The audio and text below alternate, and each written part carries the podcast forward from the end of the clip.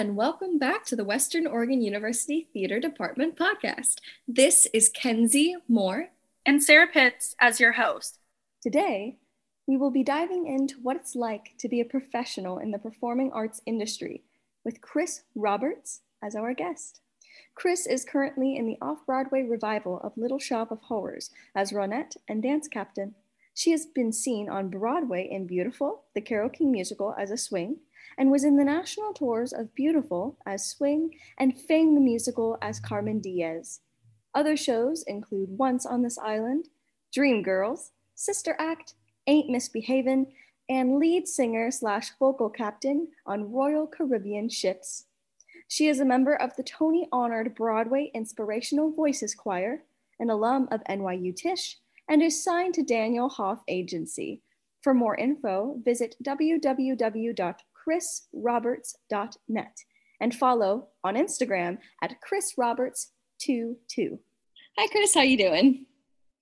Good. Glad to be here. Awesome.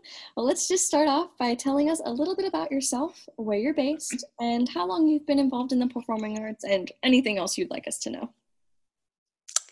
I am in New York City. I'm in New York City right now. Um, I have lived in New York City for 14 years. Um, so I went to New York, New York University, NYU, um, Tisch. And so I have been doing this professionally in New York for about 12 years. And how have you developed your career? So I started out in Virginia at a performing arts high school. And then I went to NYU. I've done a lot of uh, theme parks and cruise ships and regional theater. So I started out at Hershey Park. I also have worked at Disney World. I've worked at Busch Gardens in Virginia. And then I did four years on Royal Caribbean cruise ships so that was really cool. And I have toured the country on a non equity tour of fame, and I have toured the country on an equity tour um, of Beautiful. I made my Broadway debut in Beautiful, the Carole King musical, and I am currently, before the pandemic hit, um, in Little Shop of Horrors off Broadway right now. So, before the pandemic hit, what were some of your show rituals? Well, I was the original cast of this Little Shop um, revival as the swing or as the understudy to all of the urchins and the dance captain. So funnily enough, about one week before the pandemic hit, I actually moved from being the understudy to being into the role of Ronette, the urchin. So I had a permanent onstage role, and then the pandemic hit a week later. Um, so I was. Right. I had one week. So it was actually kind of new for me because I had gone from being a swing, which is, if you don't know what a swing is, um, it is a member of the ensemble or an offstage swing who covers multiple parts in the show. So I covered all three of the urchins. And that meant that at any point in time I could be called to, to to go on for them. And very often, and I was also swing in Beautiful on Broadway as well. So I had a lot of experience with this, but um, very often I won't know if I'm going on that day when I wake up in the morning. I don't know if I'm going to um, be on stage that night. Sometimes I get an hour's notice, sometimes I get, you know, half an hour notice at places when I sign in and they say, Chris, you're on today. so it was hard to have a, a getting ready ritual because my everyday was different. I didn't know, you know, each day I could either be one of the three urchins or I could be not in the show. Um, in Little Shop, I was part of the ensemble in that I sang off stage for the entirety of the show. So I did have to be there for the beginning, the end. I had to be there every night. But then I would stay backstage for the rest of the show. when I am doing a show, I like to do a vocal warm up uh, during the day at home while I'm getting ready. And then when I get to the theater, I like to do a stretch, full body stretch, and just kind of calm my mind and get ready while I'm doing my makeup. and uh, can you explain a little bit how the audition process was for booking your first gig? My first gig? yes. Which gig? you mean like a Broadway show or um, like a theme park show? You decide. Anything. Well, I will say, let me see. i I've had so many different interesting um, audition stories. I'll tell you how I got three gigs. When I was working for Royal Caribbean Cruise, they used to have uh, the show Hairspray on on on board, and I really wanted to be part of Hairspray, so I sent in an audition video for them, saying, "Here I am. Here's, uh, you know." Uh, I think it was just a video of me doing my thing. And I never heard a response about a year later, they were having an open call in New York. And I was like, well, might as well go in. I went in, and before I even started, the casting director was like, Hi, Chris, I know exactly who you are. And I was like, You do? And he was like, Yeah, I watched your video. And I was like, Oh, okay. Like, they actually watch. and so he knew who I was. I sang. I didn't hear anything. I still wanted to be in hairspray nothing happened. And i was like yeah oh well. I actually ended up booking another show. And six months later i i got a call from them. And they were like chris you're going on a cruise. Like you're leaving in three weeks. And i was like oh my gosh. And it actually overlapped the other uh, contract. Like they were going to start on the exact same day. So I had to oh, no. turn down the other contract. Um, but that was a regional show, which ironically was hairspray oh, but um but i was not cast in hairspray on royal caribbean they wanted me to be in their revue shows on uh, one of their other ships so it was very interesting that i thought i was going in for one show and then you know a year a year and a half later they called me they kept me on record and then they wanted me for a different show. So that was how i got my first cruise ship gig. When i got my first broadway gig it was actually somewhat similar uh, now that i think about it. I went in for beautiful. They had you know an open call. I went in i auditioned and heard nothing. Sometime later i got a an audition appointment for Beautiful, but I couldn't go because I was on a ship. so I was like, oh, shucks, like, too bad. Sometime later after that, I got another audition appointment for Beautiful. There was another opening. I went and I just knew, I just knew that I was going to book it it was my dream role. It, I felt so excited, so ready. I just had this feeling that I was going to book it. I went in there, I did my sides, and everything fell apart. I was so nervous that I mean, when I was singing, I went sharp. I forgot my lines. I, you know, when I was dancing, I went too hard. Like it was, it was a mess. Mm-hmm. And at the time, it was it was a private appointment, so they were calling back um, girls right then to like stay for the next portion, and I was not called. Um, so I left in tears. I remember going to my best friend just sobbing. I was like, this was supposed to be my moment. But I actually went on to book my first tour, Fame, where I was the lead. And that was an incredible, incredible experience. Then, when I got back from Fame three weeks later, I was like, I don't know what I'm gonna do now. Three weeks later, I got another appointment for Beautiful. They uh, had another opening, this time for the tour, not for Broadway. And this time it was for the swing and not for the role that I wanted.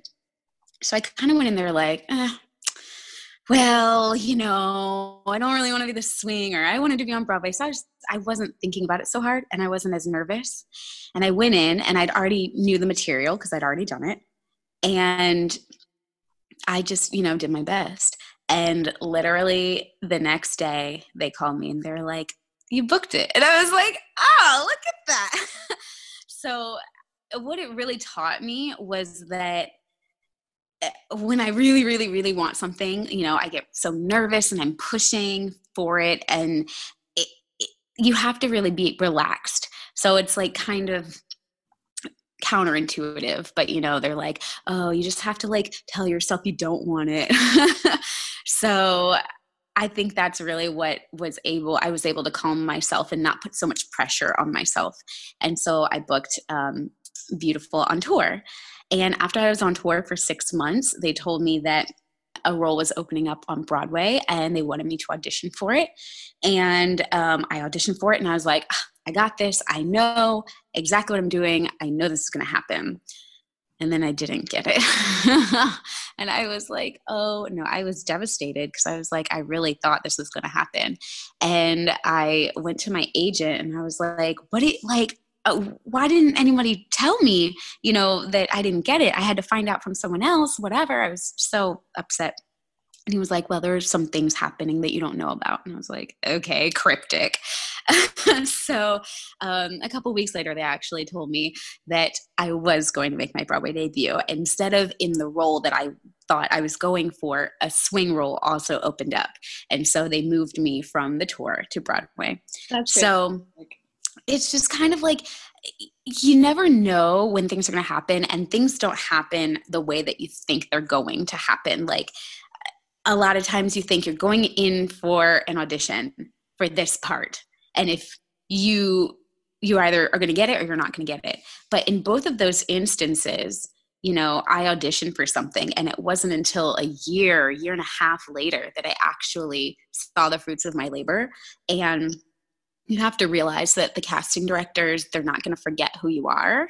They do keep lists that's their job and they do see you and you may not be the right fit at the right time but they will you know they will keep advocating for you if they see talent so yeah it's it's it's a little tricky it's a little roundabout but uh, it worked out and during the pandemic, I, I, know things have shifted quite a lot for the theater community. How have you been keeping up with your artistry and you know keeping your love of the arts alive throughout this pandemic?